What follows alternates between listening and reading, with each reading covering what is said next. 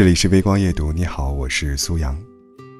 前两天有朋友给我发一条微信说，男朋友跟我求婚了，可是我却想分手。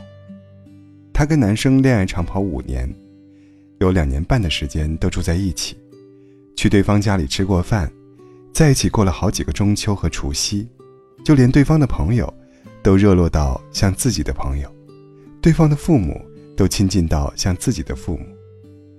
我也清楚的记得，在他们俩最甜蜜的时候，朋友偷偷跟我说：“这辈子就他了。”所以我很诧异，为什么两个人已经到了谈婚论嫁的时刻，他却要临阵脱逃。后来他说，分手的念头有过很多次，加班回家后，堆在洗碗池里满是油渍的碗筷，提醒了一万次依然随手乱扔的袜子。半夜三点迷迷糊糊中，被男生打游戏吵醒的声音。那些曾经看起来鸡毛蒜皮、不值一提的小事，在男友向她求婚之后，好像一下子被无限放大了，直到压坏了曾经想要嫁给他的那颗心。在我还想劝劝他考虑清楚时，朋友的一句话，让我把到嘴边的劝说咽了回去。他说：“正是因为坚持了这么多年，才觉得没办法继续剩下的几十年。”我一下子明白了，他的分手绝非一时冲动，他只是宁可一个人把玩岁月，也不肯将就着度过余生。你是否发现了，在热恋的时候，那些隔三差五的小矛盾，那些说大不大、说小不小的臭毛病？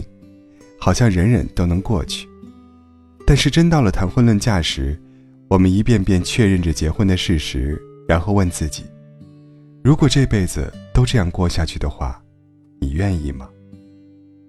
很多被习惯掩盖的答案，似乎忽然间就呼之欲出了。我好像没那么愿意。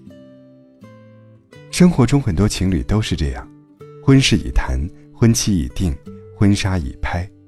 什么都准备好了，可却在临门一脚的最后关头，决定分手。是不是觉得很遗憾呢？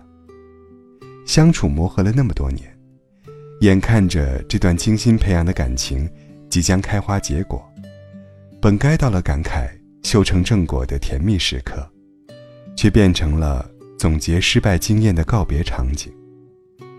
但你说，这一定是坏事吗？我想不见得。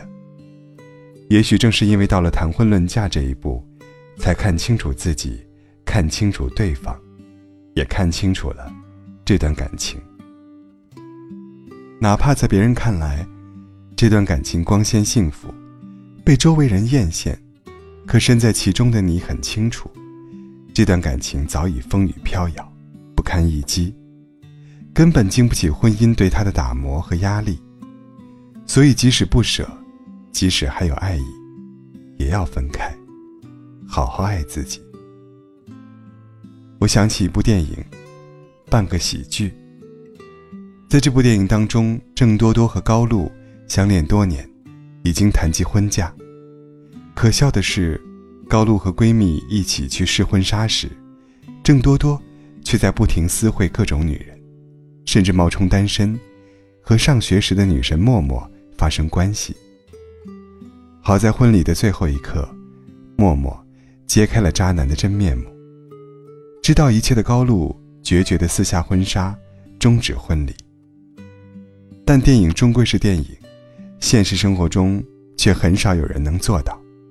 更多的是，宁愿在男人虚假的承诺和表白中自欺欺人，舍不得，也放不下。有时候。我们并不是不明白及时止损的道理，那些所谓的放不下、舍不得，其实只是因为面对未知的恐惧，不够勇敢而已。我们害怕突然要一个人生活，害怕曾经付出的一切都付诸东流，害怕遇见的下一个人不如这一个，害怕这个年纪突然单身会孤独终老。人这一生。总是要遇见一些错的人，才会明白，对的幸福是什么样子。错过或者犯错都不可怕，可怕的是，一辈子活在将就里。能遇到那个可以携手一生的人，当然很幸运，但如果不能，我们也要有勇气及时止损，趁早结束这段不合适、也不正确的感情。傅首尔曾说：“最值得留住的，是那个深情又不计得失的自己。”多好啊！我曾经那么认真，又勇敢的爱过。多好啊！我依然这么真心。